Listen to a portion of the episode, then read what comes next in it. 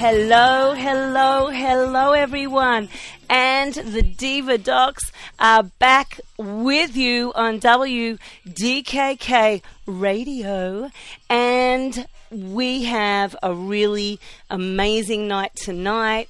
All us girls, we're going to be talking about empowerment surviving domestic violence. And what a topic. Girls, who wants to have something to say? And of course, we've got a special guest, Genna Sapia Ruffin. And uh, just, you know, she was with one of the biggest voices in the last century, David Ruffin at the Temptations, and she was a victim at his hands. And uh, she's got a wonderful book out, and we're going to talk about her book and her experiences. So, anyway, I'm going to give it over to you girls. Who wants to go first? Hi. Hi, everyone. This is Cherise. I'm glad we're in, what, our fourth week? Yes? Mm-hmm. Yes. Yes, our Mhm. fourth week. Woohoo! Um, so, empowering through domestic abuse. Um, I I will put it out there. I was a victim of domestic abuse years ago, maybe about seven or eight years ago, Mm. and then um, I became strong enough, basically, to fight back. And because some women, I don't know, may be afraid of their abusers at some point in time, but I, I got the courage enough, or I was empowered enough to basically fight back and put my abuser behind bars. Wow. Wow. Wow. So basically, Great. it was a, a very tremendous experience for myself. Mm. Um, That's And- empowerment. today, I can definitely talk about it um, because I look at myself where I was then and where I am now. So I'm in a marvelous relationship now, and um, I'm doing well. I'm doing well. How wonderful. That's beautiful. Yeah. Sharice, that's Mm-hmm. incredible. That is great to hear. It is. It is. And uh, you know what? I'd love you to tell when we have Genna on about your experience because I was actually talking to Genna and she asked, and I didn't know. She said, Have any of you girls uh, been through domestic violence? And I said, Look, I'm not sure. I'm, I'm not 100% sure. So that would be awesome if, if uh, we could talk about this. And thank you for sharing. Sure. Thank you for sharing. Now, anyone else? Not a problem. Mm-hmm. Uh, here's the Kia. Um, I can actually say 10 years ago, I myself was in an abusive, it, I would say it was more mentally, uh, mentally and emotionally abusive Mm. than physical. Although at times it did get physical, but not, you know, to the point where you see on TV. I mean, I always had the vision of the movie Burning Bed. Oh. uh, which is one of the movies. I love that movie. Mhm. I love that movie.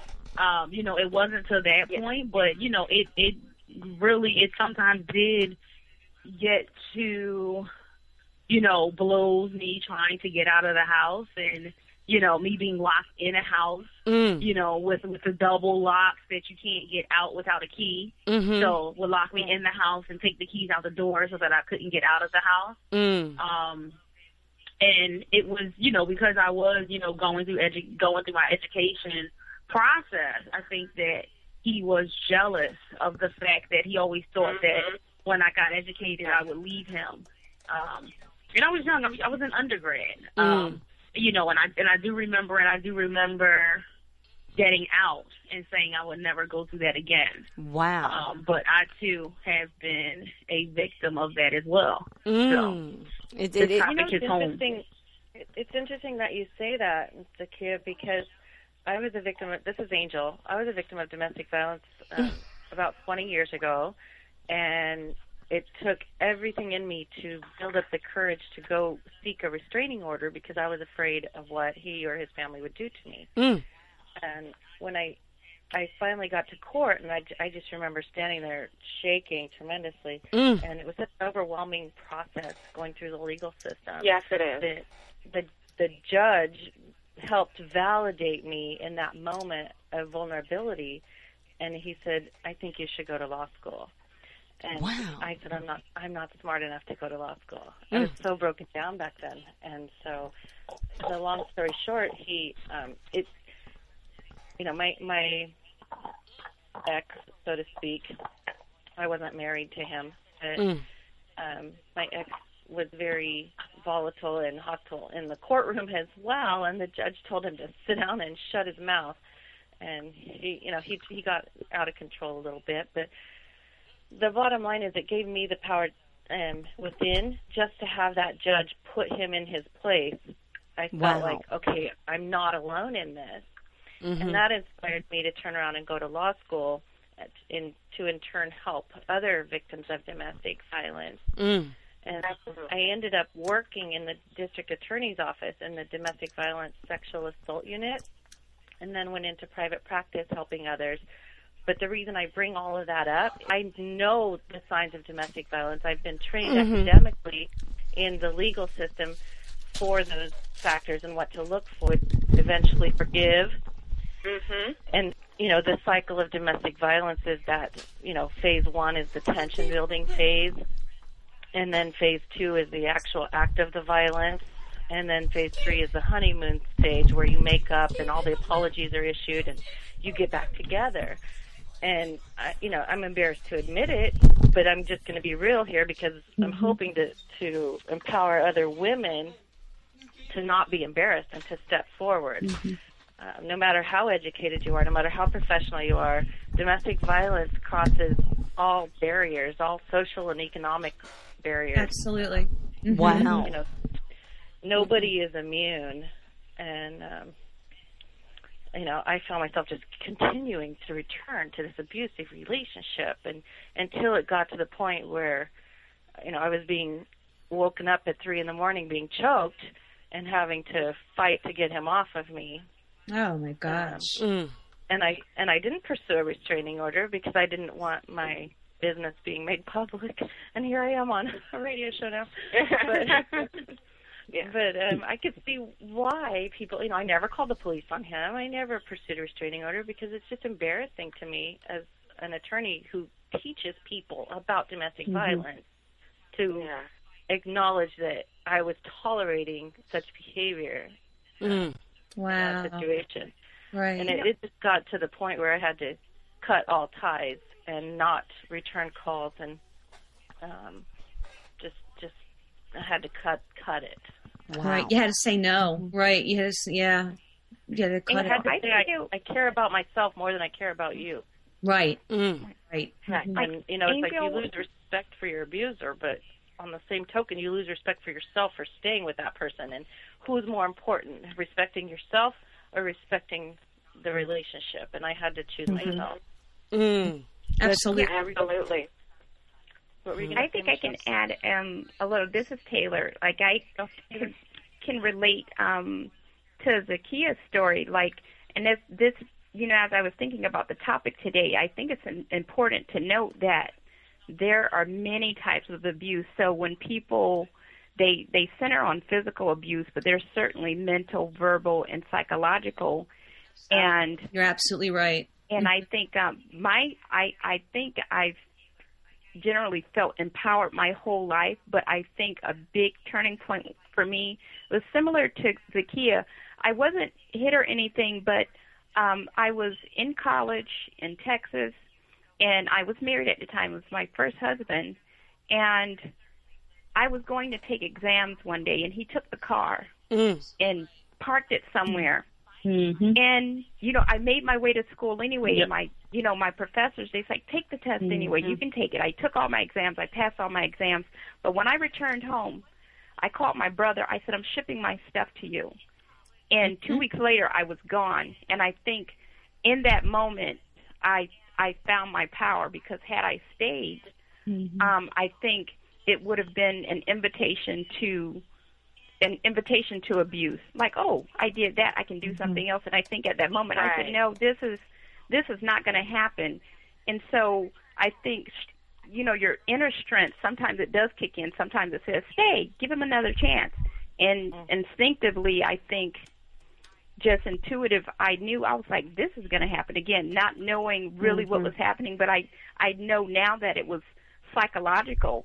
It was it was still a type of control, and Absolutely. And I think- yeah. yeah, and so I think women also, women and men, because men can be psychologically and verbally and mentally and physically abused also. So I, I Right. think the conversation, sh- you know, should be en- enlarged. Like, don't think because you weren't beat with the bat and you had to do the burning bed thing, and you know that your your version of abuse is not important because all versions um, you know, sometimes the, the mental and psychological can be much more, much worse than the physical because the mental ones sometimes they never ever heal Mm. because you think no one, you think no one sees it, so you're like, oh my god. Right. And like Angel said, I don't want to be embarrassed. I didn't care.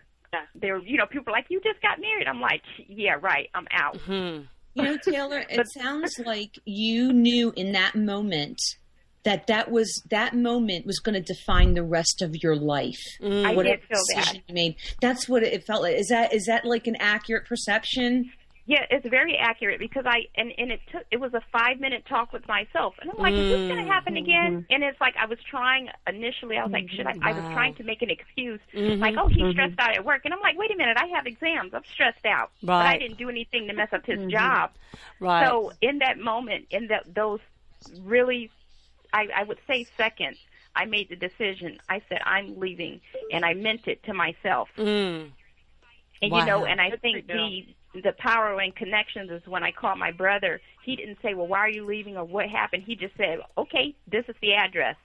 So the the outreach and you know your circle certainly helps because had he said, "Oh, I don't have room for your stuff," I mean, I might have taken a different road. So you know, I'm so, I'm thankful for my brother Mm. for just being there and just being that avenue. You know. Oh yeah. Yeah, Oh. met. Oh yeah. I, and you know, I also when I was in my twenties, I went out with a guy and he was Italian. He was like he thought he was mafioso. He was really cute. He was a few years older than me, and you know I was young and in love, and you know he a couple of times he uh, you know because I. I was not the type that you could put into a box, you know, but he would try. You don't know, say. he he tried, and you know he he was very controlling, and he he was a very good looking guy, but very controlling, and uh, you know he'd like do whatever he liked, played up, did whatever he liked, and you know I just had hey he didn't go out with me, so one time I went out with another guy. And it wasn't like anything bad. It was just I went out to a club as with a friend. But oh, it it, it was so it, it hurt his pride and that set him off. And oh wow that was that was scary. And one time and and I was in the car with him and he pulled my head down and he held a gun to my head you know held a gun to my head. And I was like young at the time and you know he was he thought he was Mr. Mafioso you know real real strong guy. And uh, you know I thought I you know, I was scared of him, but I also I loved him, and you know, I, I that relationship lasted three years, you know, on and off. But hmm. it was three years, and I wasn't, I didn't live with him, thank God. But he was crazy, and I think I was just too much for him. he couldn't handle me, you know. So because I had that streak that even if I was scared, I would stand up to him, and it would make him go even crazier, you know. So you yeah. know, I, I got I got past it, but um, you know, Michelle, did anything happen to you? And we, we we're going to call Genna in a second, but did anything happen to you? You know, I have to tell you, I, I'm the answer is no. Um, I, I, I guess I'm the only person that, that I, I'm kind of feeling strange almost. But Wow. Oh, the- no, you the should truth- not. the, the truth is, um, I, I think, uh, you know, I know that this is very, it's an underreported event too. You know, that when abuse mm-hmm. happens, uh, domestic abuse, it doesn't get reported mm-hmm. anywhere near as often as as it occurs. Actually, and it usually takes And takes. I think that's why the some time. statistics are skewed. Mm-hmm. Right. Because the, the, the, a lot of men don't report their abusers either because of pride and other you know, Right. social factors. Yes, yes, I don't and think the statistics are accurate. Yeah, um, I actually had the the opposite of fat. What would happen for me, and and you know, th- this is just being honest, is um, as I look back, and even you know, it, is that men were often um, afraid of me. Uh, I don't know how to, not for the same reasons, not domestic abuse, but, but I, I never, I think there was a message that either I carried mm-hmm. in life or something that it was just like no nonsense policy. Like it's not even mm-hmm. an option, right. you know, no, like nothing is an option. Right. And I, I think, um, I think that that's what served me well, um, working and doing internship in the prison with male inmates too. That's crazy. Because I I it, I just never had an issue. It, it's you know there was just something that uh, I must have either communicated nonverbally. I, I, don't know the answer to it. All I know is um, I often found that men uh, were either afraid to approach me, maybe they they wanted to but didn't know how to, um, but I I have not experienced, um, thank God, domestic violence or mm. abuse, and um,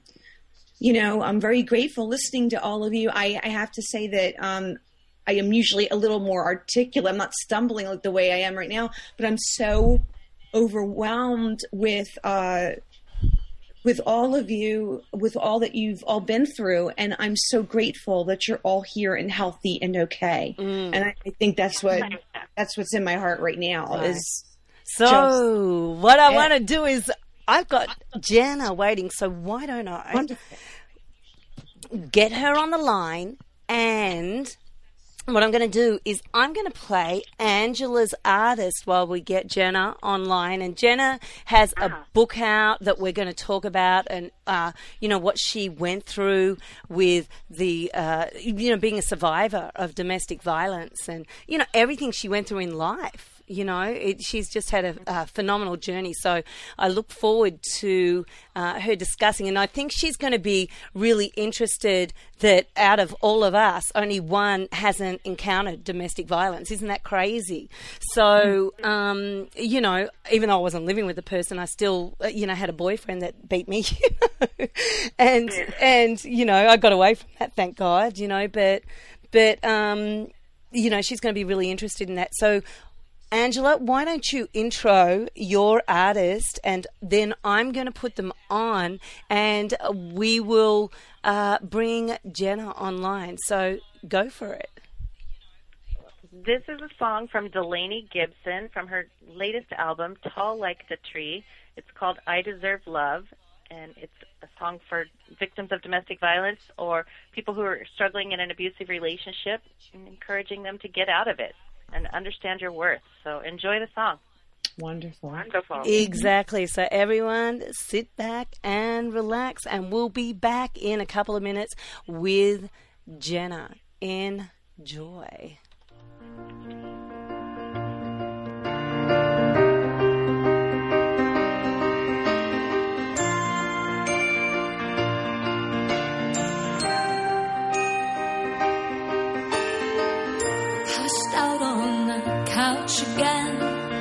Finding it hard to even call you a friend. I don't know how we ended up like this. And all I wanted was your love and a simple kiss, and all our memories down a rushing stream in my mind. They flow on by.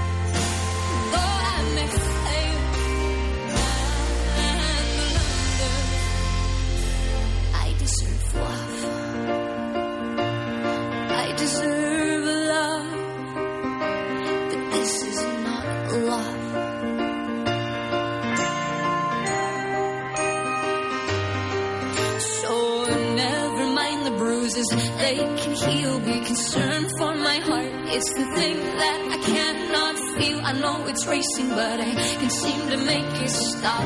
I wish that we could start again and turn back our clock. Cause you were my rock. But when we fight,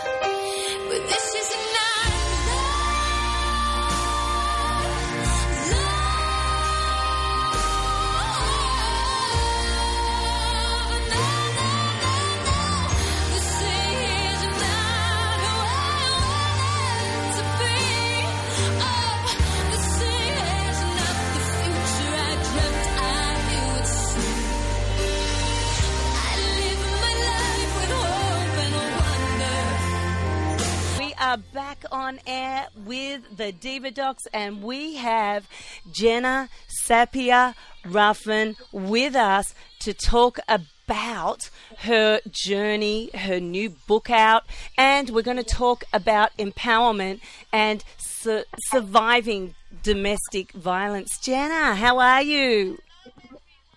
Hello, hello. Is this Elisa? Yes, it is. How are you, Den- Genna? I'm good. How are you doing? Oh, look, we are just thrilled to have you on. We really are. Yes. hmm And Thank you. Thank, thank you. Thank you for inviting me. look, it's no problem. And I just wanted to say off the bat, when we were talking last night and you asked me whether any of the girls in the group had been had suffered uh, domestic violence, we all just talked about it on air. And of the five girls and myself, all but one have encountered violence. Oh gosh. Had, did you have a chance to read any of the books uh, last night? Mm. Absolutely, absolutely. hmm And some of it was shocking. hmm I know, I know. That's why I was trying to tell you. You can't really talk about it unless you have had the experience or have read the book because it's it's shocking. Really, it is. hmm I know that. hmm Now, can you tell our listeners what the name of the book is and where they can buy it? Yes. Um, the name of the book is Delivered from Temptation by Genna Sapia Ruffin. And um, the best place to buy it is my website, which is gennaruffin.com. G E N N A, not J.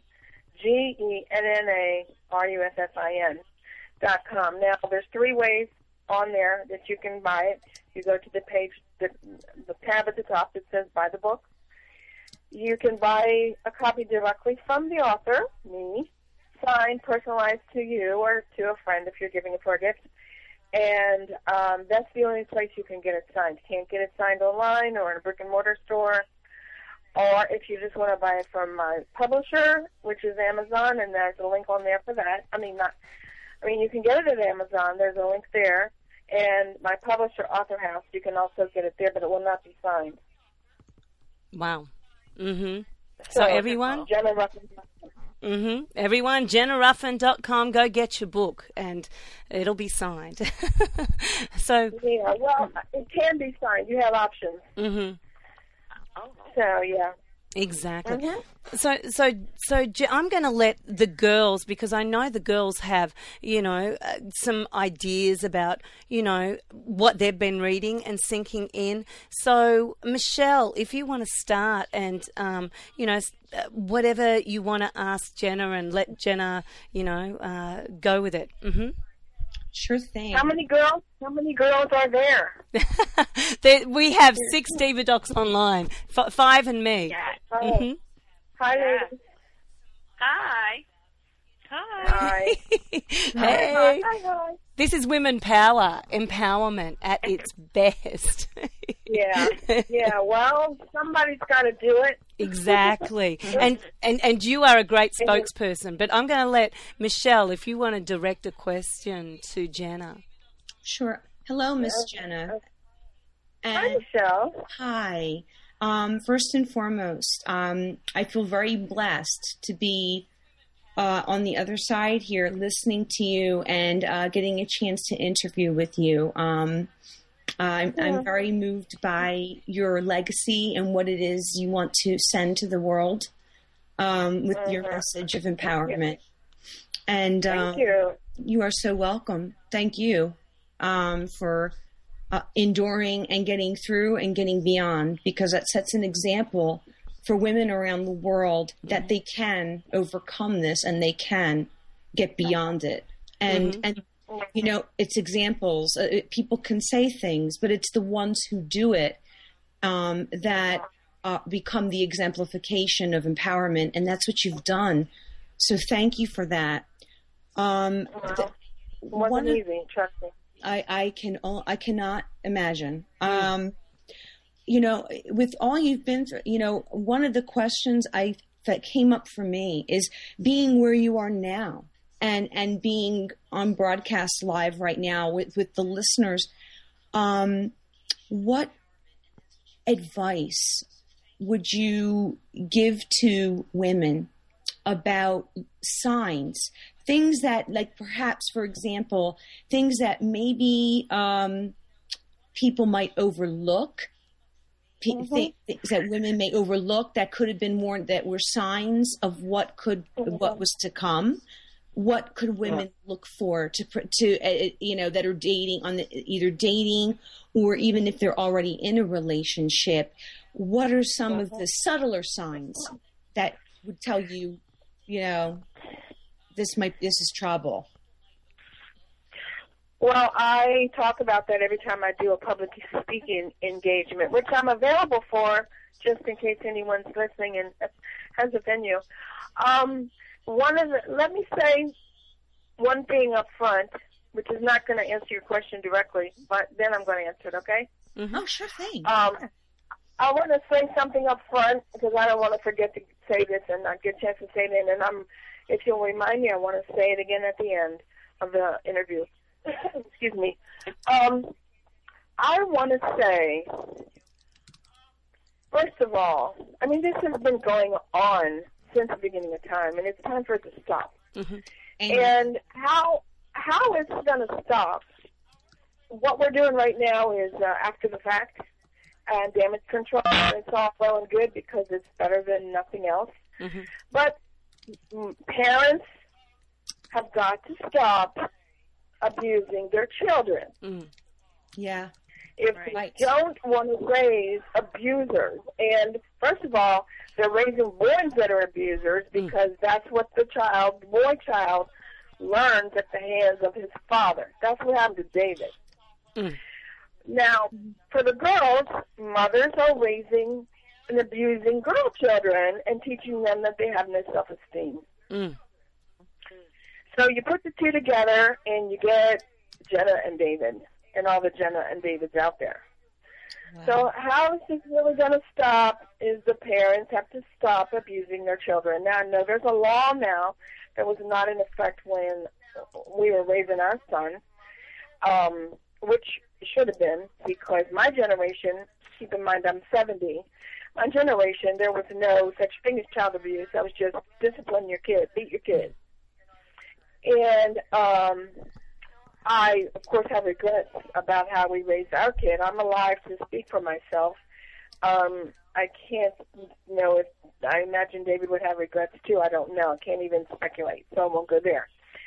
But the other thing I want to say is that um, there would have been no way I could have pulled out of this nosedive, this emotional nosedive after the fact, after the relationship was over.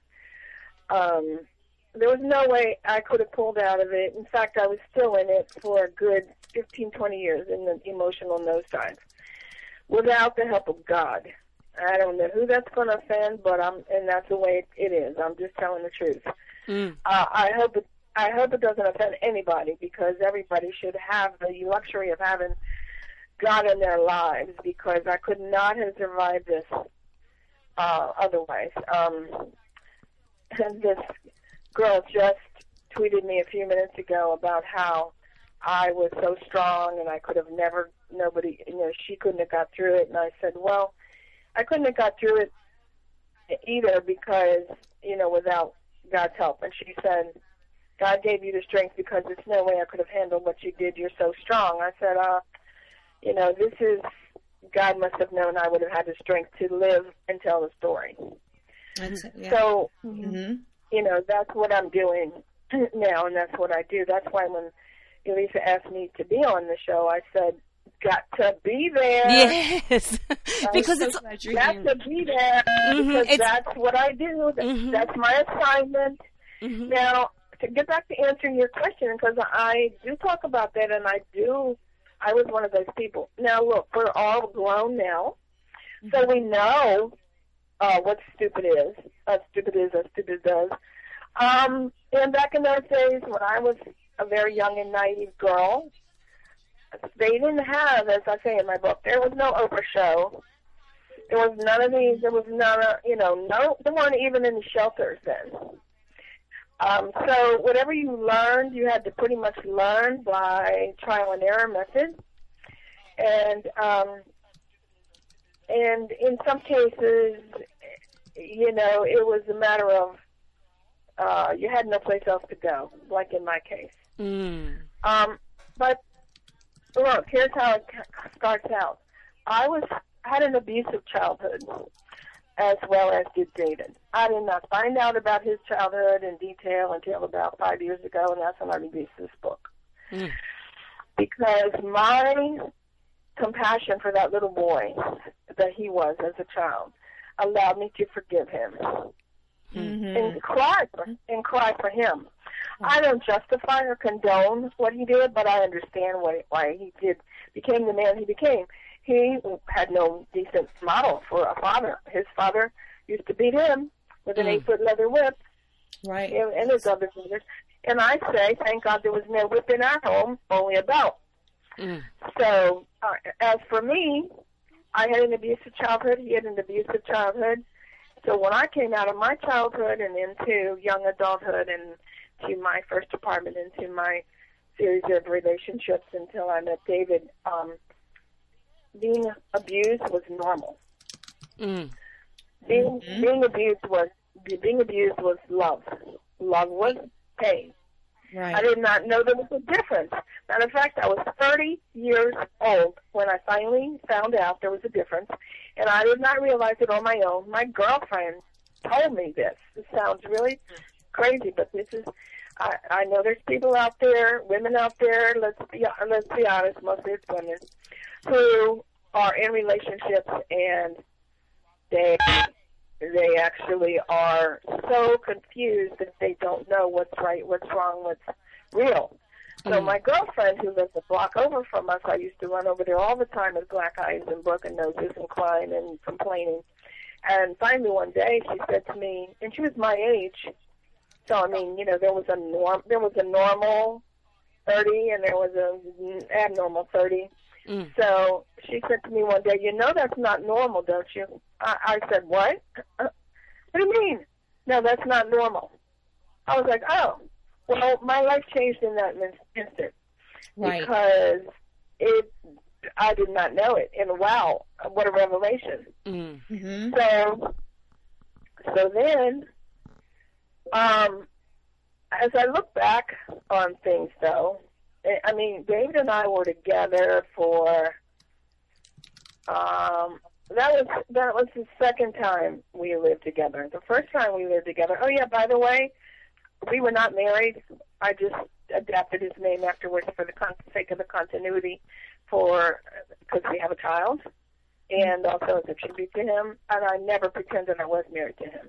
He did all the pretending we were married, but nevertheless, the point is, the second time we lived together, and the first time we lived together, he did not get physically violent or abusive with me until, and of course we were off and on because we've all seen the movie and we know the stories. Um, that he left me three months pregnant for another woman, but we went through. We were still back and forth, back and forth, back and forth. But um, even back in the early time, if I had have known now, then what I know now, you're talking about these signs. When he would say things to make me feel small, Mm. that was a red flag. Mm. When he would when when he would say things um, that would make me feel less, that would make me feel bad about myself, that was a red flag. When he would talk to me uh, cr- cruelly and rudely and bully me verbally and emotionally, these were all red flags. Mm-hmm. But I didn't know it, and You know, Genna, there's a These power girls- and control wheel. Uh, huh? Have you seen the power and control wheel on domestic violence that references those points to look for? No, no, no. I have not. I've done it all the saying- hard. Yeah, what you're saying is on this chart, and and when I sit down with my clients, I and I'm they're telling me their story, I start highlighting and see how much of the wheel is full Mm. based on the story that they tell me, and at the end I show them because a lot of them say, well, but he doesn't hit me, Mm. and there's actually a really good book that says, but he never hit me. I didn't mean to interrupt you, but yeah, that's that's that's one of the signs is that they put you down and they make you feel bad about Mm. yourself. Call you names or they tell you you're crazy and Mm. they play mind games or Mhm. they make you feel gui- Oh, guilty. Or they tell you it's your fault. They always tell you it's your fault. They brainwash you. First of all, they separate you from the herd. Right. Because that's what a predator does. They separate you from the herd. They they they they look at you from a distance and they figure you out. And they separate you from the herd. In my case, I was um, I was ostracized and excommunicated from my family because of racial issues. Mm. He knew I had nobody to turn to. I had no brothers. I had he moved me to another state. And as I said, there was no shelter. What they do is they keep you financially dependent upon them as well. Mm. Yep. So there, there's no way to leave. Yeah, Um, that's one of you the other also, also here's here's another thing that's really important. People, women, you know, love can make you really stupid. Um, but women have the mistaken ident- uh, uh, concept that they can change a man. They're not going to change a man. No, So, Oh yeah, yeah, yeah. they only become more of who they are. That's- Exactly. Let me tell you the The man you're able to change. The man you're able to change is the one you're going to raise, mm-hmm. and that's your only your only hope is to, to Yeah, change them yeah, when they're yeah, little toddlers. Mm-hmm. hmm Or you can change yourself. That's it. Now, um, um, I I had the idea that I, I, I people kept asking me all the time all these years, why didn't you leave? Uh, why do you go? Why did you go back? Because I left him four times Mm. before it stuck. I had nowhere to go. One of the times I left from a hospital bed. Mm. One time I left with six dollars, and that was my final time. I left with my son, who was ten at the time, and my VW Beetle, Super Beetle, jam packed full of whatever I could stick in there. Only, you know, clothing. Left all the furnishings, of course, behind, because as my friend Brenda once said to me after he beat me up one time. Uh, she said, "Why don't you?" She didn't understand either. I don't. People who've never been in a situation, there's no way to relate, and I understand why they said, "What do you? Why do you stay there?" I said, "I just got a new washer and dryer." she said, "You can't watch clothes if you're dead." Yeah. Right. Mm. So, I mean, we had a house, we had animals, we had the kids, we had stepkids would come over all the time. I felt like, you know, we had a family, we were supposed to be together. I didn't want him to change. Finally, I, got, I finally told people this when I kept coming up with these excuses of why I stayed, why I stayed, why I stayed. Why I stayed is because I wanted to. Mm-hmm. I did not want to leave him. I loved him. I believed he loved me, and still do, uh, to the in the degree that he was able to love anybody. Mhm. Remember now, at one point, cocaine came into our relationship, and that's when the violence started, Mm. which was like, uh, you know, nine, seven, eight, six years later after. Anyway, um, but I did not want to leave. I just want him to stop beating my, you know what. So, of course, he would say things to me like, oh, you must like it. You make me do it. You don't know when to shut the F up. Mm. You know, well, all this stuff is, all this, like, all these things are not acceptable. But I didn't know it. Right. Wow. So it takes, That's how they gain control. Mm-hmm. that is right.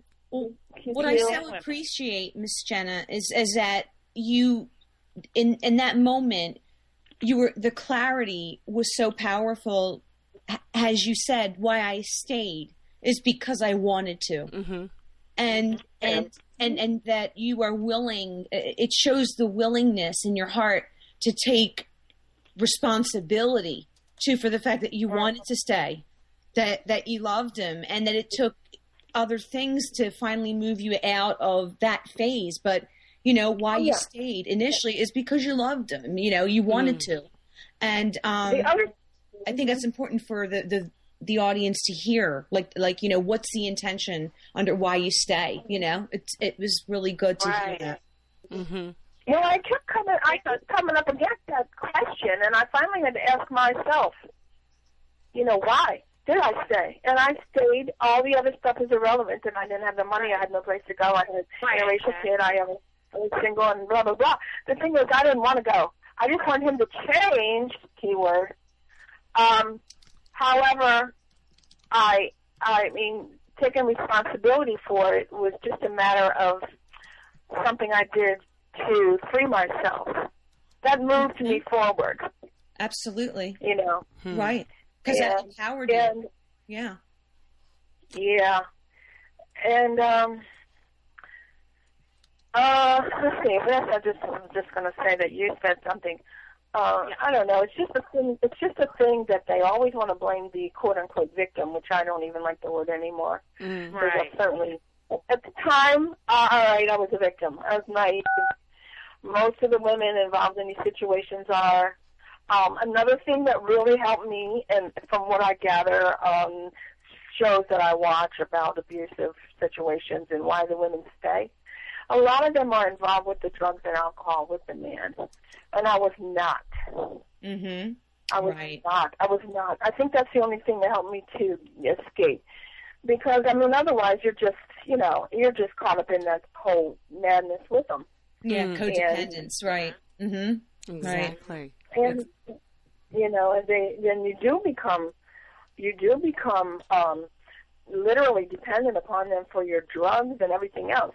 Now, when it came down to after so many times, of course, David would do what all they they all a lot of them do, is cry the next morning and nothing, you know, act like nothing happened and um, They beg my minimize. forgiveness, Mm. either or Yeah. or you know, or soak, Pleading soak me in the with bathtub guilt, of Epsom salts for all the bruises and the cuts and and you know. Oh, I know what I was going to say. You said so something else moved you. But the, the thing that moved me was a life and death situ- which situation. Right. That was what finally moved me.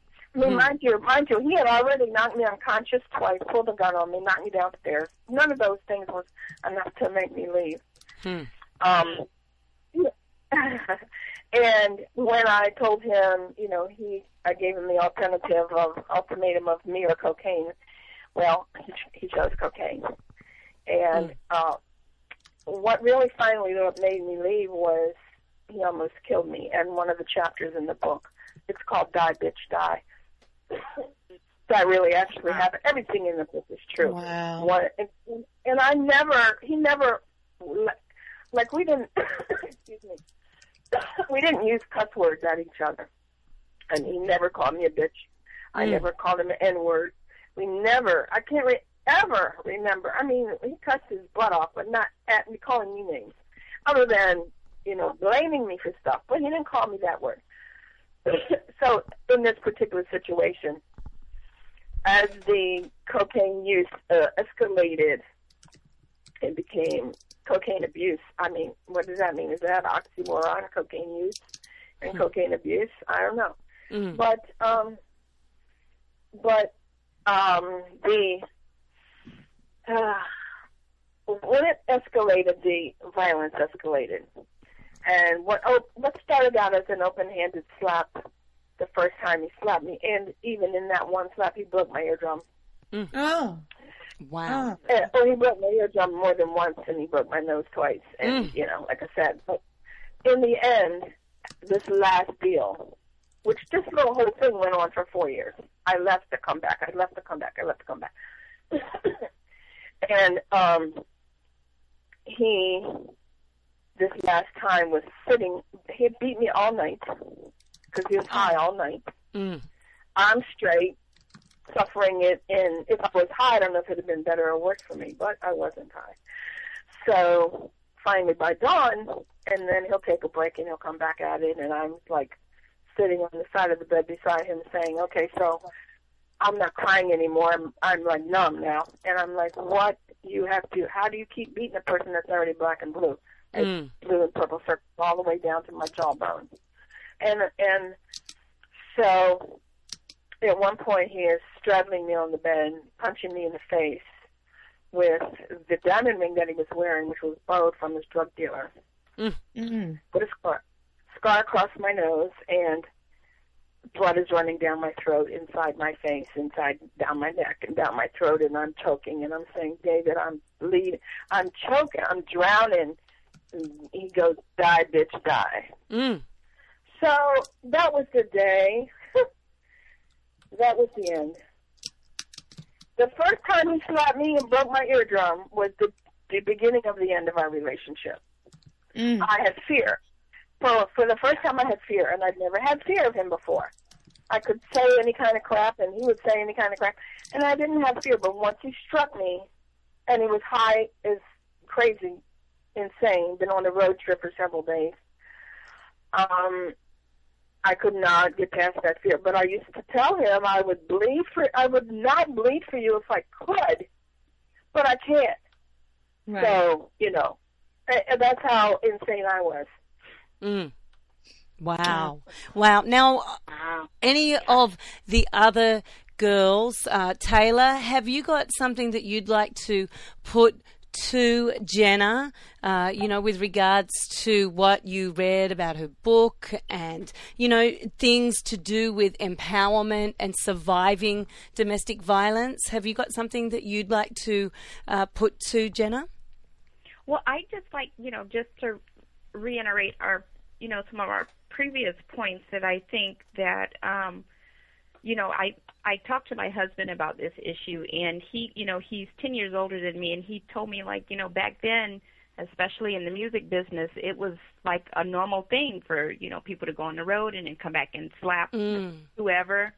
Um, but and, and you know that's from his point of view. So I I wasn't around, you know, in Boston, you know, during the music scene, but certainly I think, um, you know, I I just know that it's overwhelming, and I think that I would like for the listeners to take away that you know the abuse comes in so many forms, and you know while some people might be listening saying, you know oh, that would never happen to me. Well, you know, like me, like I didn't think that the psychological abuse was abuse until years later because I got up and left on the first instance. You know, taking the car so I would miss school is a form of psychological abuse, and I didn't recognize it as a 22 year old, but I I was empowered to leave at that time. So my question to Genna would be, um, what advice right now, with all that you know now, what advice would you offer both men and women um, about recognizing and and getting out of um, abusive situations, not just physical. Um.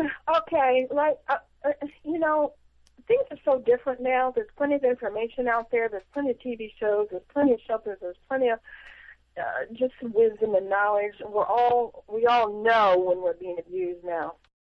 I really believe that. I mean, you know when you're being bullied. You know when you're being talked down. to.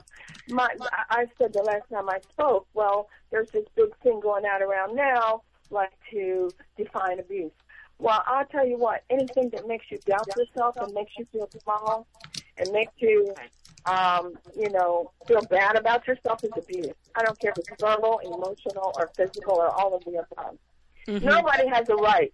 Nobody has a right to make you feel bad about yourself.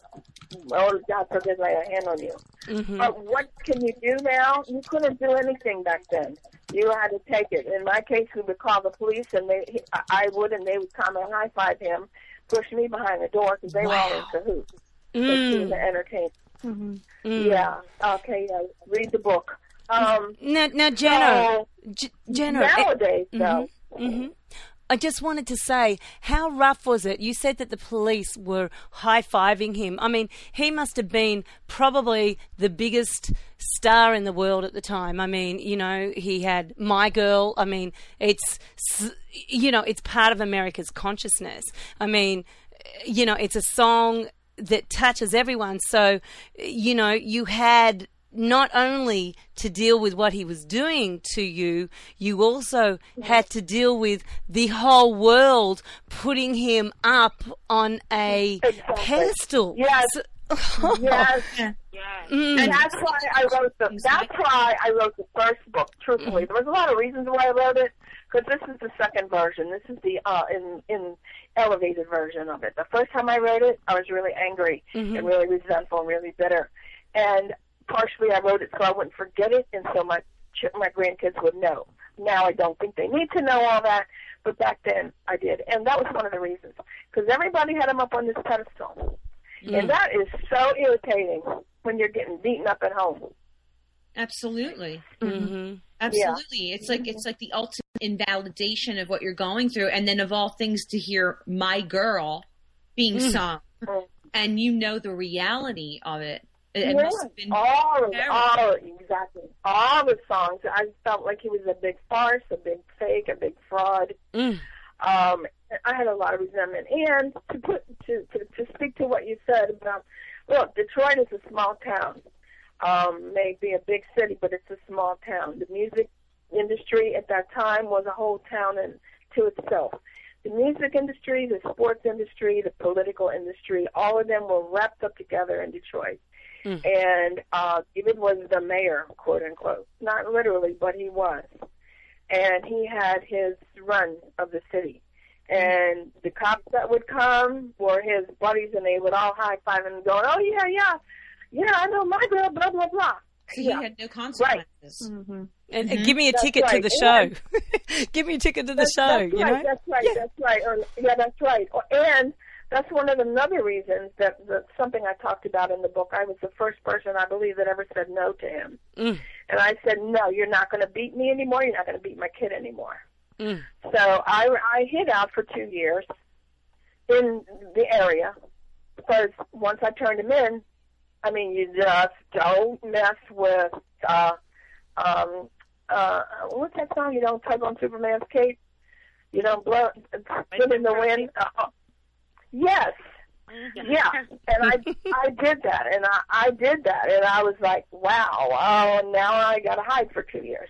Oh God. And so ano- another thing, uh, talking about how the camaraderie was the um, the old the the old boys club, uh, you could call it whatever you want to call it, the boys club. When I mean, look, David never paid a dime of child support in his life, Mm. and I not that I didn't try. I have stacks of papers and stacks of papers, and back in those days, I remember the last time we went to court, my public defender and him and his attorney disappeared into the um, inner chambers uh, to do something. I let me wonder what they were doing back there. Oh, probably cocaine. Wow. And and so, guess what? My file disappeared.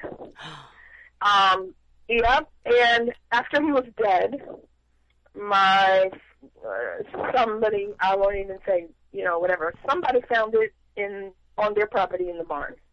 Mm. Wow. This was wow. 20, Genna, like- thirty years. Thirty years later, where he lived in the barn. Mm. So, you know, the dude, the, my public defender gave him the file Wow. because they were old buddies, because they were good, you know, good high buddies. Mm. So, Anyway, Genna, even though you It's you've to note that you've you've Files um, were managed you differently. feel empowered um, about I'm all sorry, of these what? things. Oh, I was this Huh? is Taylor. hi. This is Taylor. Um, I was wondering, like, so you know, you you've made it through all that, even with the ups and downs and the disappointment and the lawyers. So, what what Mhm. would you um, what what words of encouragement or empowerment would you give men and women that that still today find Right. themselves in that situation? Well, you know, like, like I know you asked me a couple times, and I keep digressing. The point is, you know now when you're being abused. You already know. Follow your instinct. Do not be in denial. I mean, you know, how far do you need it to go before you actually realize you're going to be killed? Mm. If you can, here's my my greatest words of advice. Sometimes love is not enough. Absolutely. Oh, yeah. That's true. Mhm. Absolutely. Yeah. He may love you. He may love you. I don't.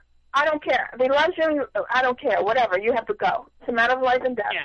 You have to get out. Yeah. You call the 800 hotline national. Go to the nearest shelter. Save you some money. That's what I told on one interview, and they said, "Well, now they have shelters." Well, back in my day, I mean, they didn't have shelters, and I used to. I had no money. What I had, if I knew then what I know now, I would be squirreling away money all the time. Mm. Mm, mm, mm. Because when the time, when the opportunity comes for you to escape, you have the means to do so, be it by your own uh, will or somebody else helping you. Even if you have not uh, get help from the police or the shelters or anything else, you got money, Mm. get on a bus, Mm. go, you know, The and you go. do, you know, for all for all the Yeah. people that are Leave in the situation. abusive- Yes. yeah, people who are in this And do know, yeah, and be sure you understand that it's not going to get better. It's only going to get worse. You cannot change him. Mhm. you know, it's, you just got to you got to be real. You got to accept the facts of life. This is what it is.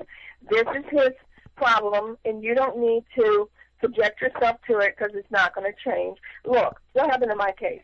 And I still believe David loved me. I still believe I was the love of his life.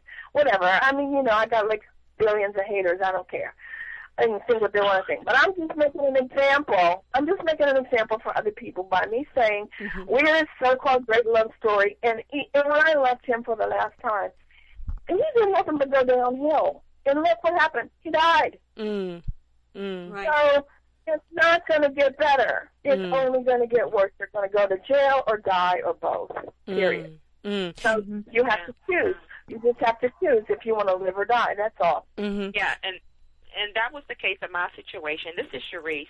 I made that decision that I wanted to live because it got bad that Mm. my life was in jeopardy. So I had to get out Wow. of the situation. It's not that you. It's not that you want to go. For me, I didn't feel this is Angel. I didn't feel that my life was in jeopardy per se, but I felt like this is not the kind of life that I want to live, Mm.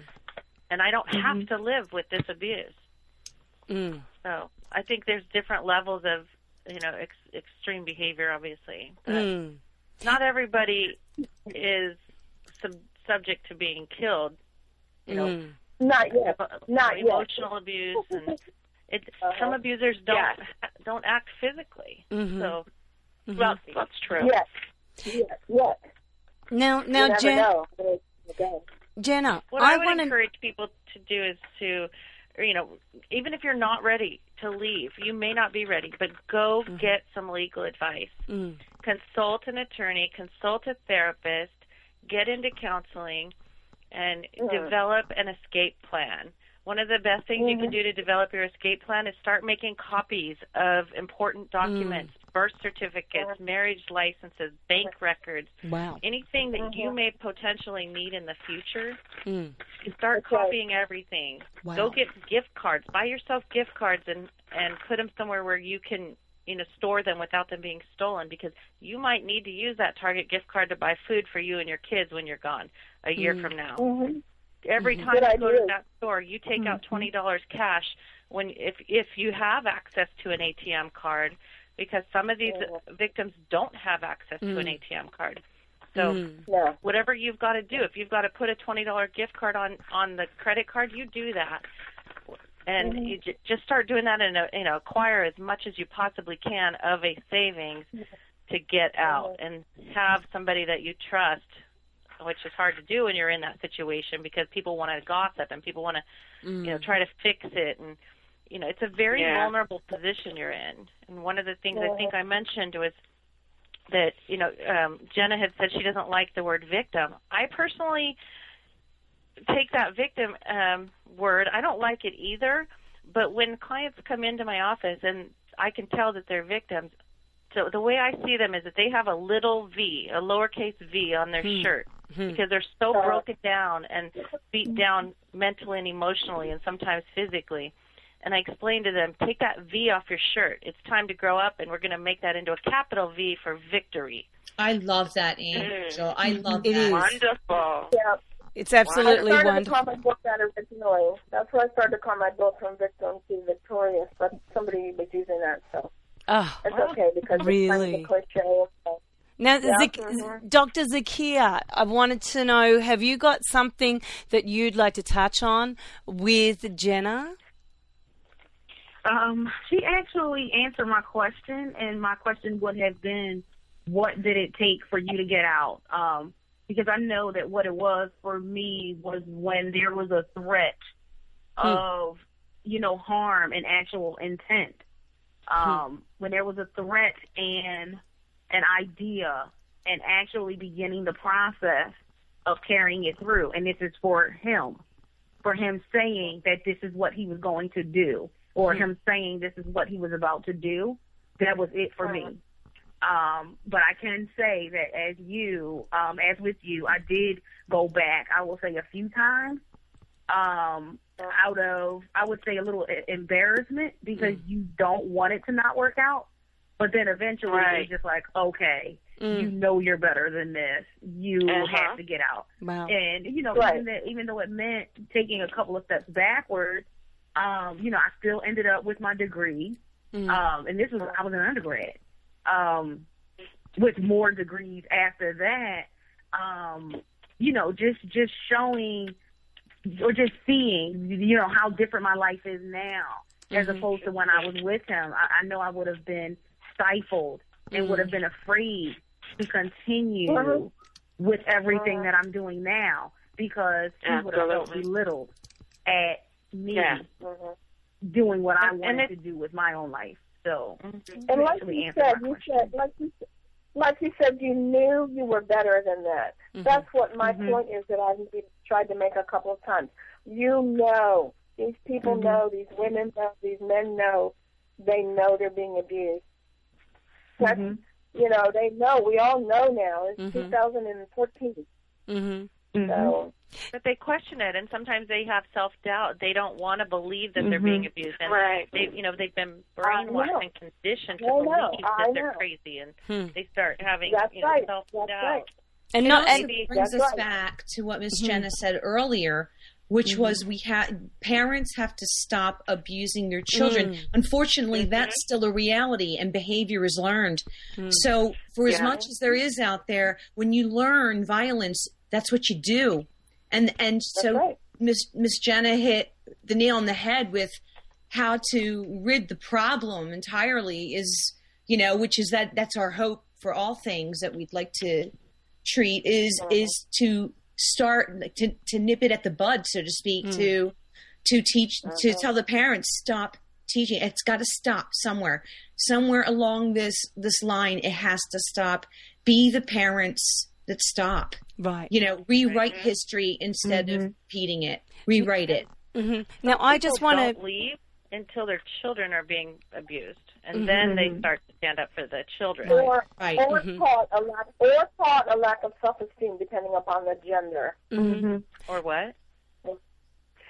It, they're teaching the children to abuse or to allow abuse, depending upon Right. the gender.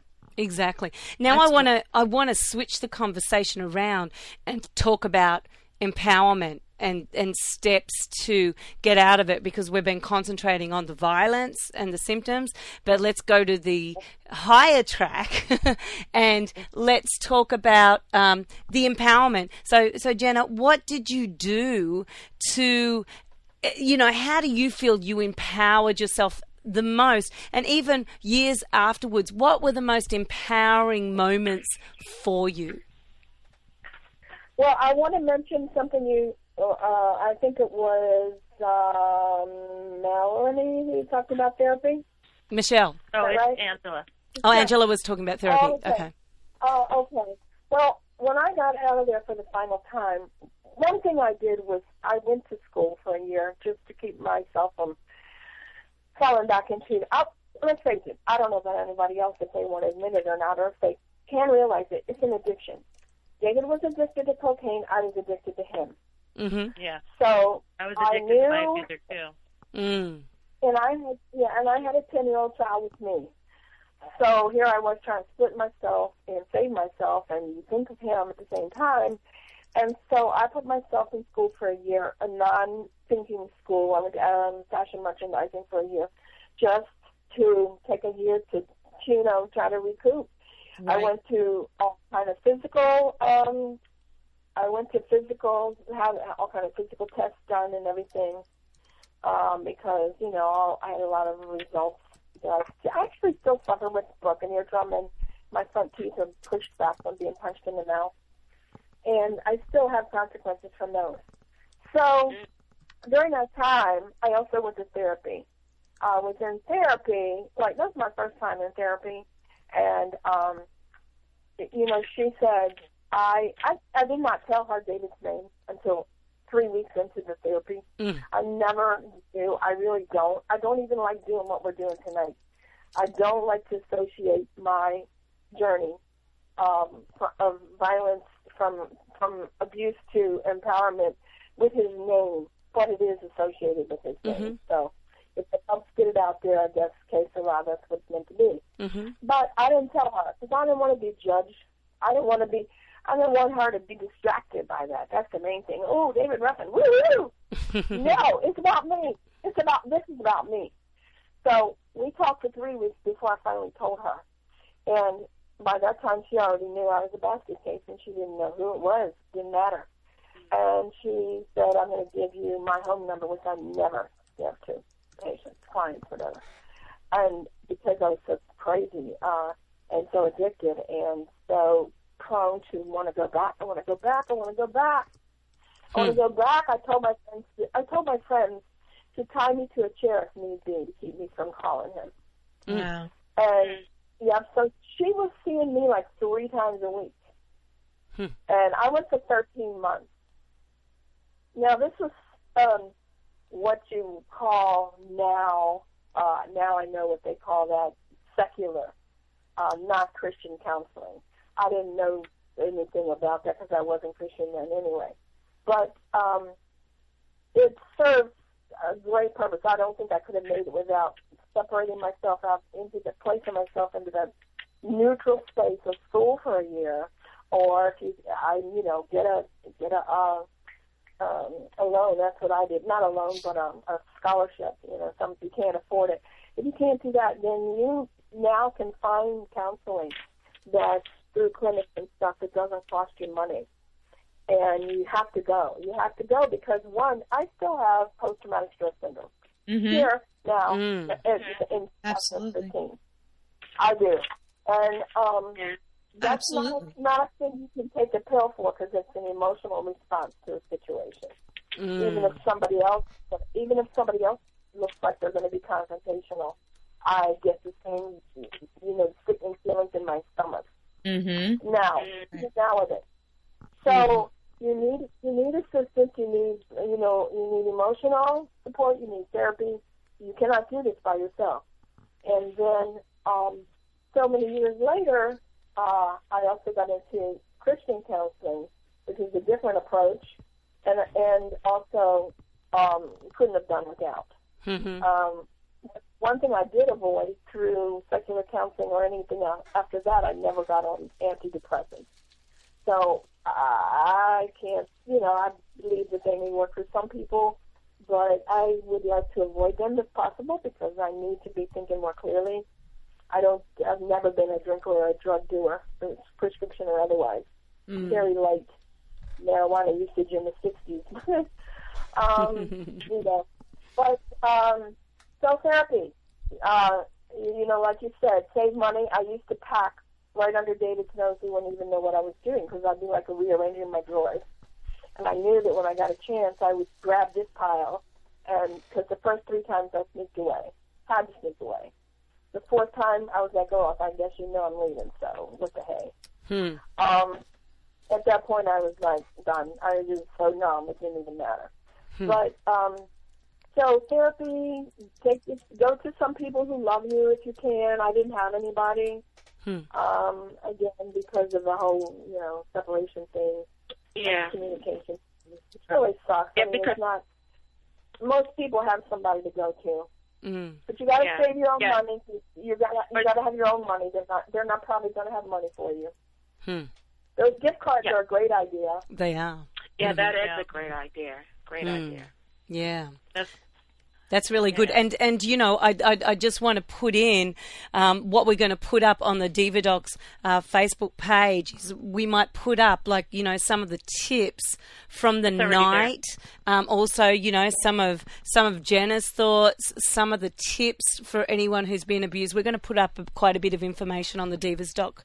Diva Doc Already there. sites. Yep. Great, great, and I also, the hotline. hmm Yes. I posted the the link to the hotline, the one eight hundred number. I think it's an eight eight eight number. Um, you can also dial two one one from your cell phone. wow, Always Excellent. remember that, Yeah. or nine one one, obviously. hmm Yeah. The two one, um, and then there's uh, I posted the red flags to look for, such as hmm. in you know in today's society, little things that are red flags early on in a dating relationship are things like incessant texting and calling, hmm. demanding to know your whereabouts at all times. You know, hmm. why didn't you call me back? Why it took you so long? Um, little things like that, and it's you know, hey, I just talked to you 30 minutes ago. Well, what have you been doing for the last 30 minutes? Little things like that that you think, oh, he cares about me. No, really, he doesn't. Right. That's he control. doesn't That's not trust people. Mhm. Just demanding Yeah. to keep secrets. You know, Oh, don't keep secrets from me. Let's, you know, things That's like not that. even why. That's not even why. It's because they're doing it. That's what David's deal was. right. would come or running checking in your the house phone all with the time. Yeah.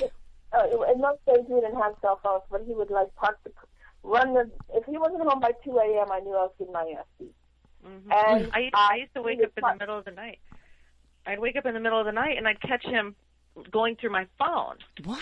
and then questioning me in the morning as to why I have a password on my phone. Ah. You know, you have something to hide.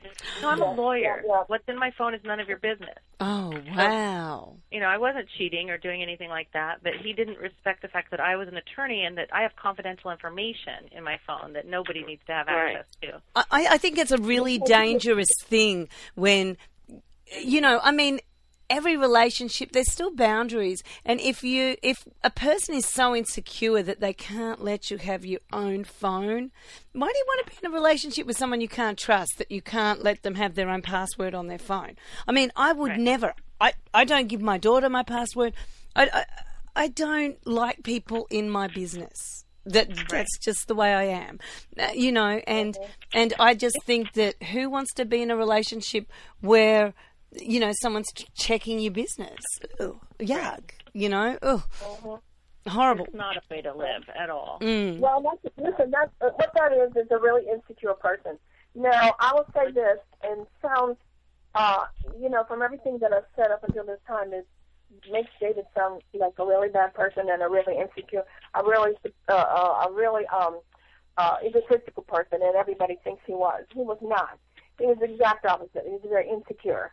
He was inter- inferiority complex manifested as a superiority complex. He was right. extremely, insanely jealous of me and accused me of sleeping with everybody, including his brother, the band, and the girl Mm. across the street, the doctor, the the lawyer, and the and, yeah. So why? And I would try to tell him, uh, hey, man, if I wanted to do it, you wouldn't know about it. So, well, you know, let it go. Mm. And besides that, was I want to be with you. That's why I'm here. I've tried all these years to get you here. Now, why would I be cheating on you? Insecure, insecure. Doesn't And you think he's can't good enough. You Wow. can't rationalize No. with an irrational That's mind. an, that's Mm. another exactly. I always said you cannot talk logic with an illogical person. Mhm. Right. Mhm. I have a different way of saying the same things. You can't reason with the psychotic. You can't reason with somebody who's not. You can't reason with someone who's crazy.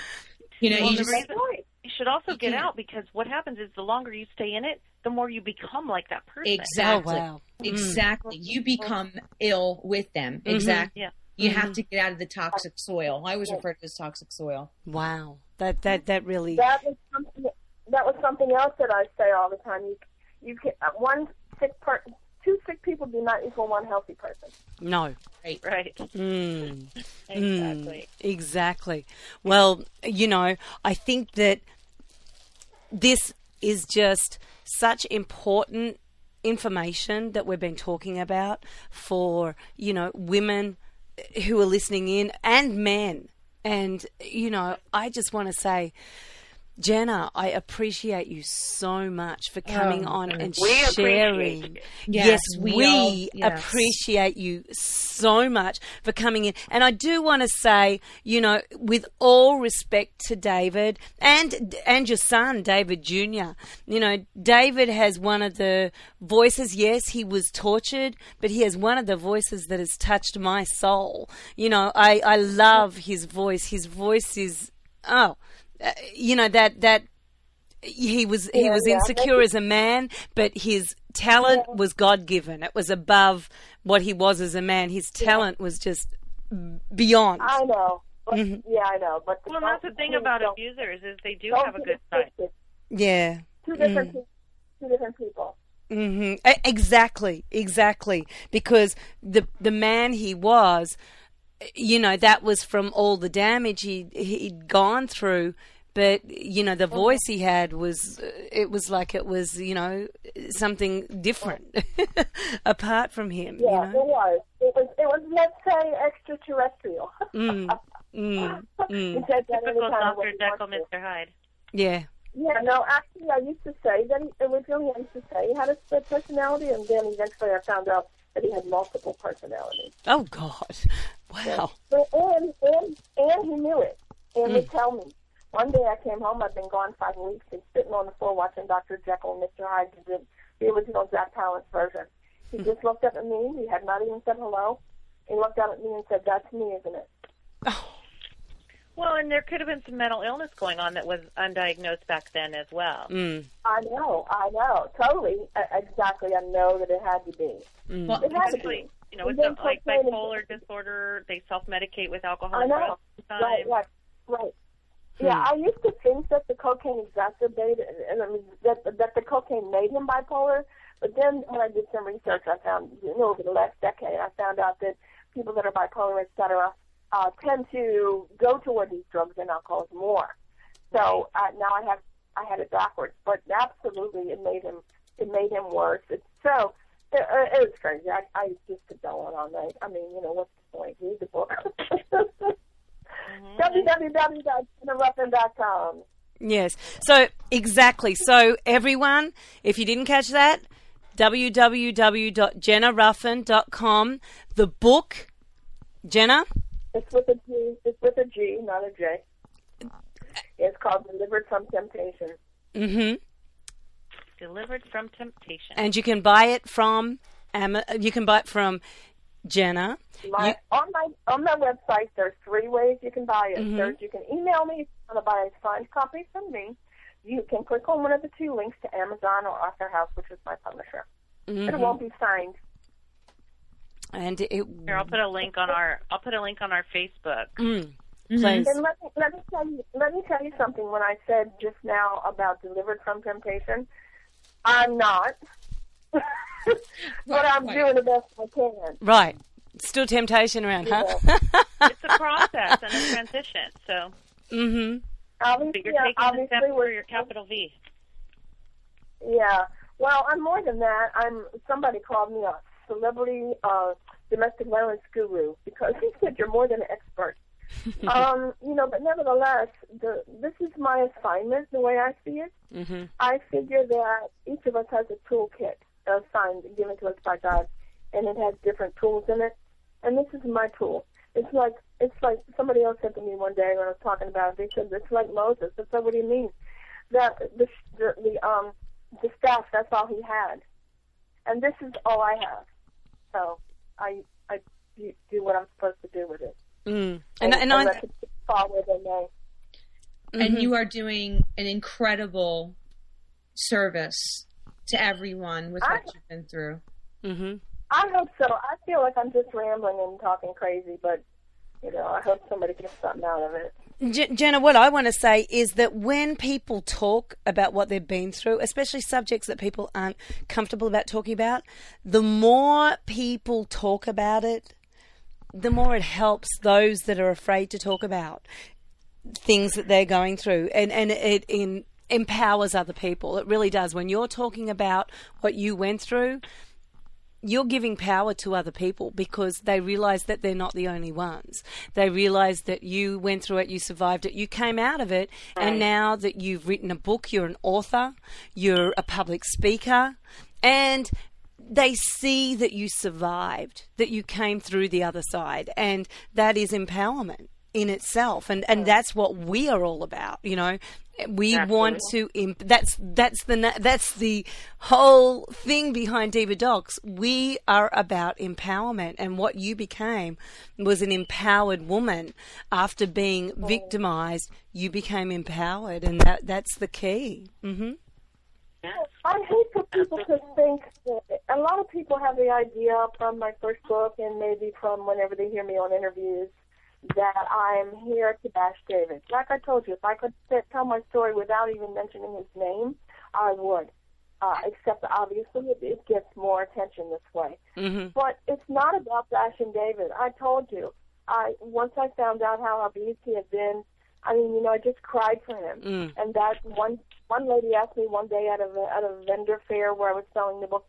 She kept circling and circling and circling, and finally she kind of looked to me near the end. She said, "And the guy that was abusing her was there. He was farther away though." And she was like talking to me sideways. How did you ever forgive him? Did, no, she said, "Did you ever forgive him?"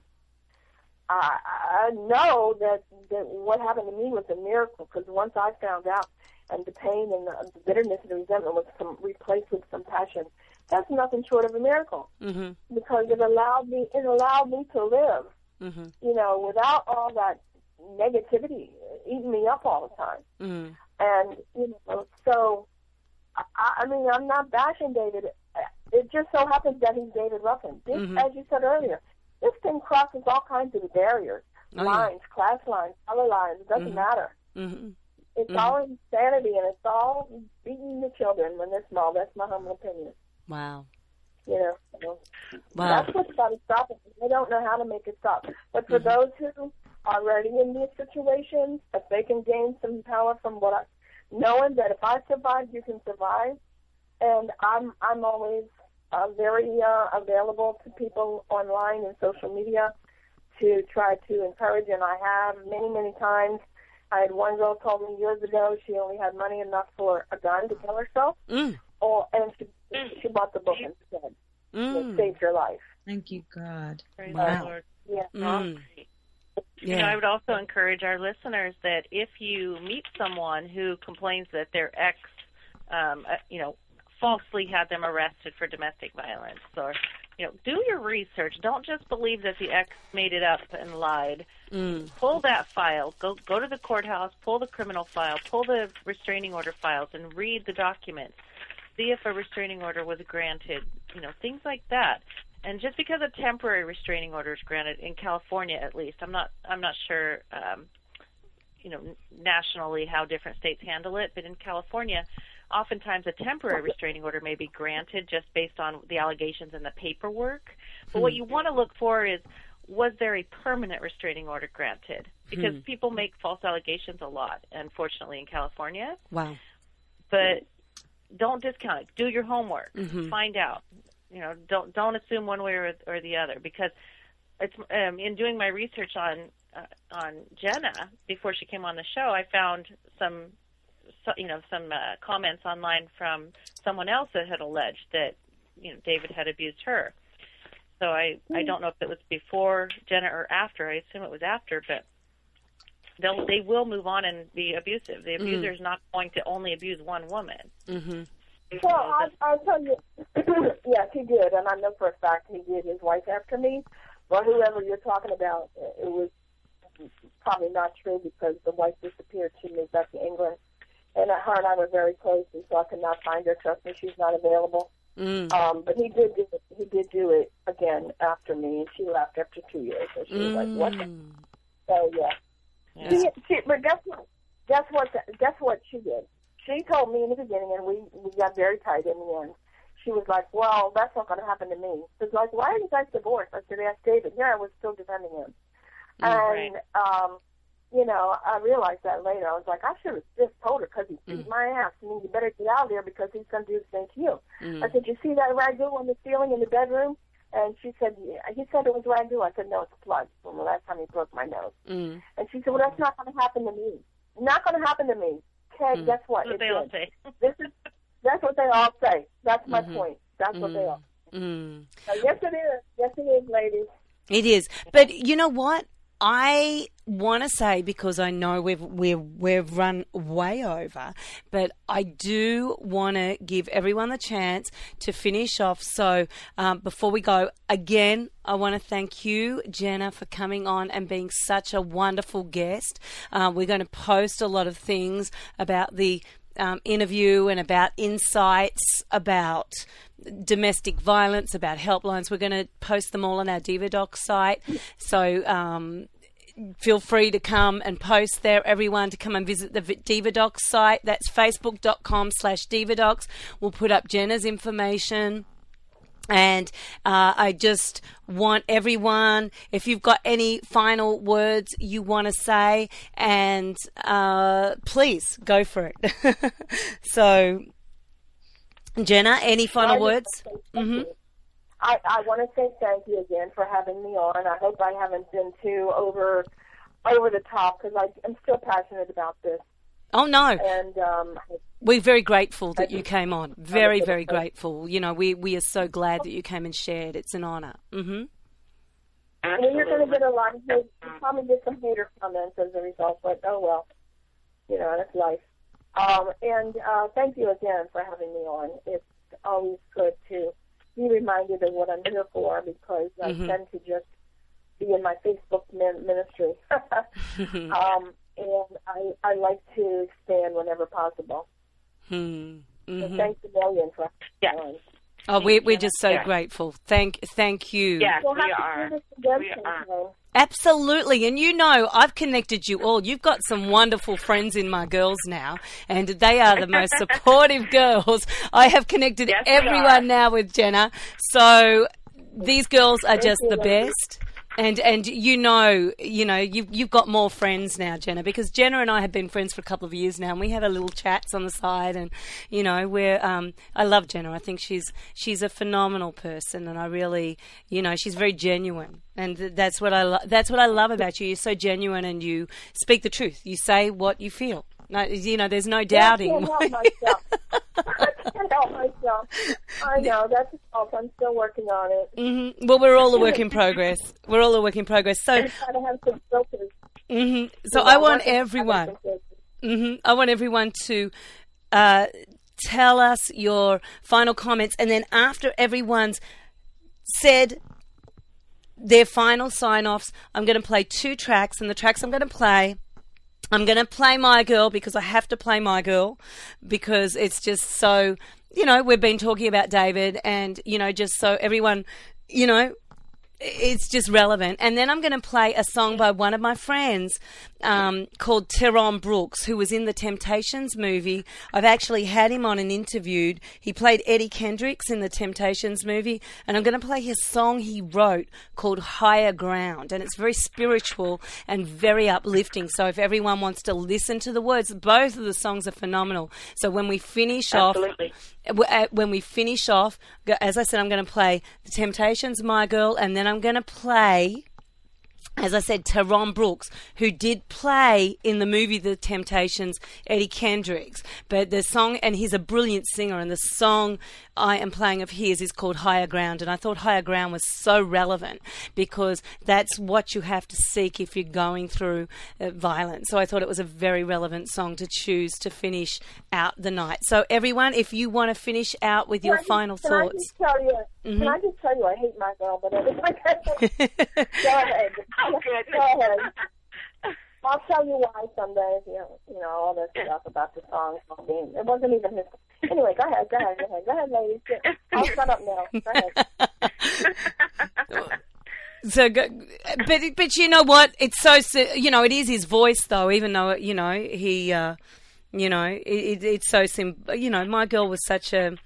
He might have been uh, not the perfect. I Mm, yeah, but I just cannot listen to any David Ruffin music ever and videos. I can't. It's Oh. too painful.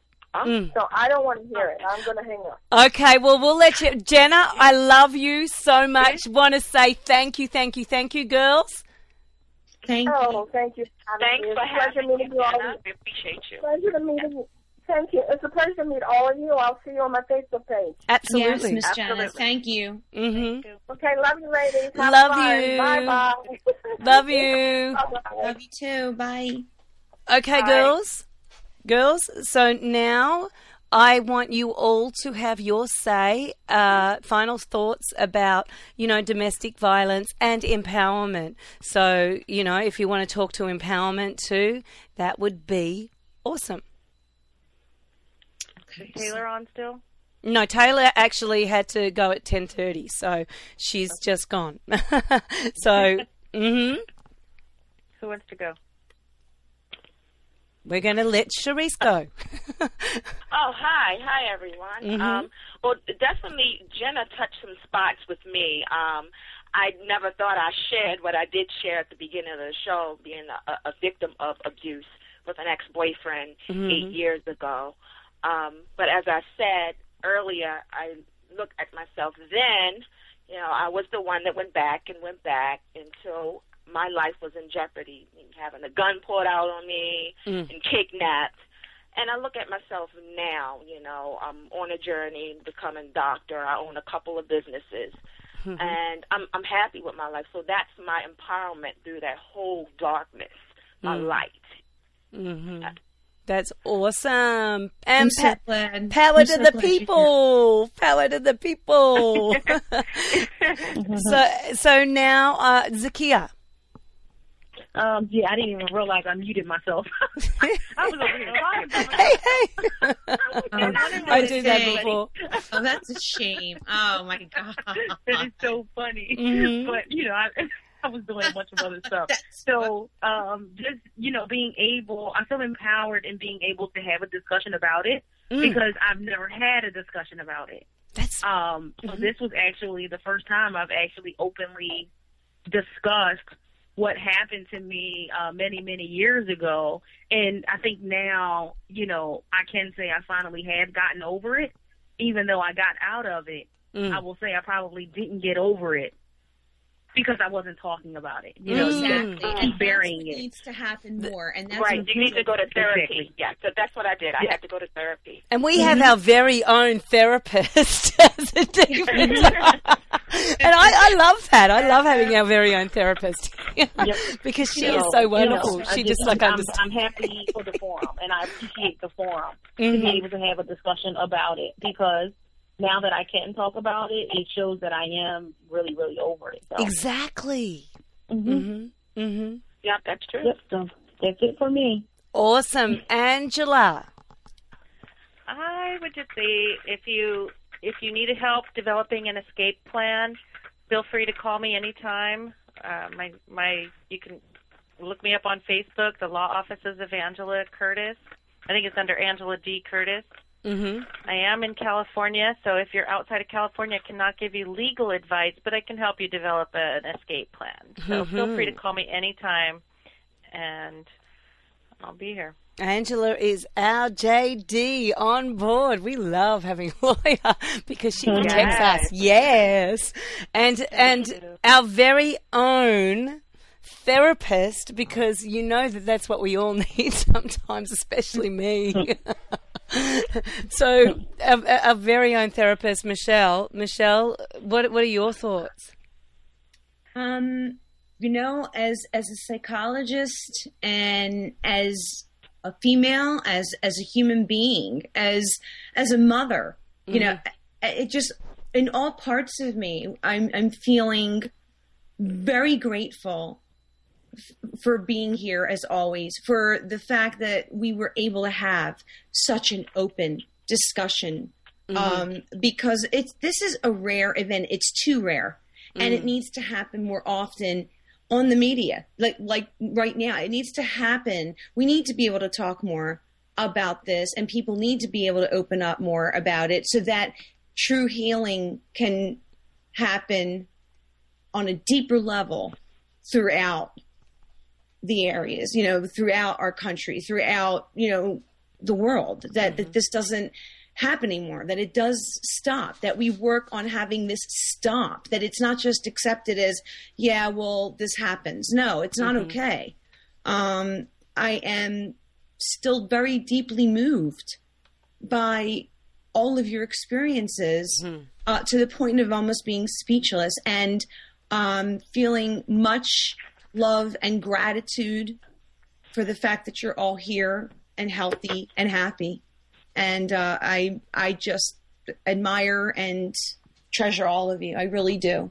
I, I really do. That's We treasure you too. We do. well, thank you. Thank you. I have to. I have to tell everyone listening in that this group of diva docs are the best group. It's like we all just gel. We're all so different, but we're all sisters. I love you girls. I'm so I- happy. I love you guys too. I like, you know, it's just like, wow.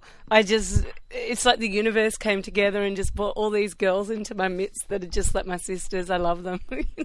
and I feel so happy. But, but, I'm going to sign off. I'm not going to say much more than what you guys have said, but just, you know, all I all I can say is, you know, if you're feeling like a victim, reach for a special goal that that no, you know, that empowers you. If you set a huge goal for yourself and reach for that, that will start empowering you. I just, you know, that's what gets me through anything that's uh, not good. I, I become instead of being a victim, I become a victor, and Right. you know that's that's the thing. The victim, victor. Uh, That's, that's that what I love spoke about my to. last name. I have to confess. I, I love that about my last name. It's what it means. It means victory. Well, Um, I come from M- Melbourne, Victoria, Victoria, Exactly. Australia. you know? See, we are sisters. we are. I, I would also like to add before we get off the line that uh, you know Delaney Gibson's song. Thank you for playing that. Um, even though I'm an executive producer on the album that that song is on, that song helped me. I listened to that thing probably at least 70 times before I developed the strength to finally leave. Wow. That song really was uh, very helpful to me during that time. Mm, mm-mm-mm.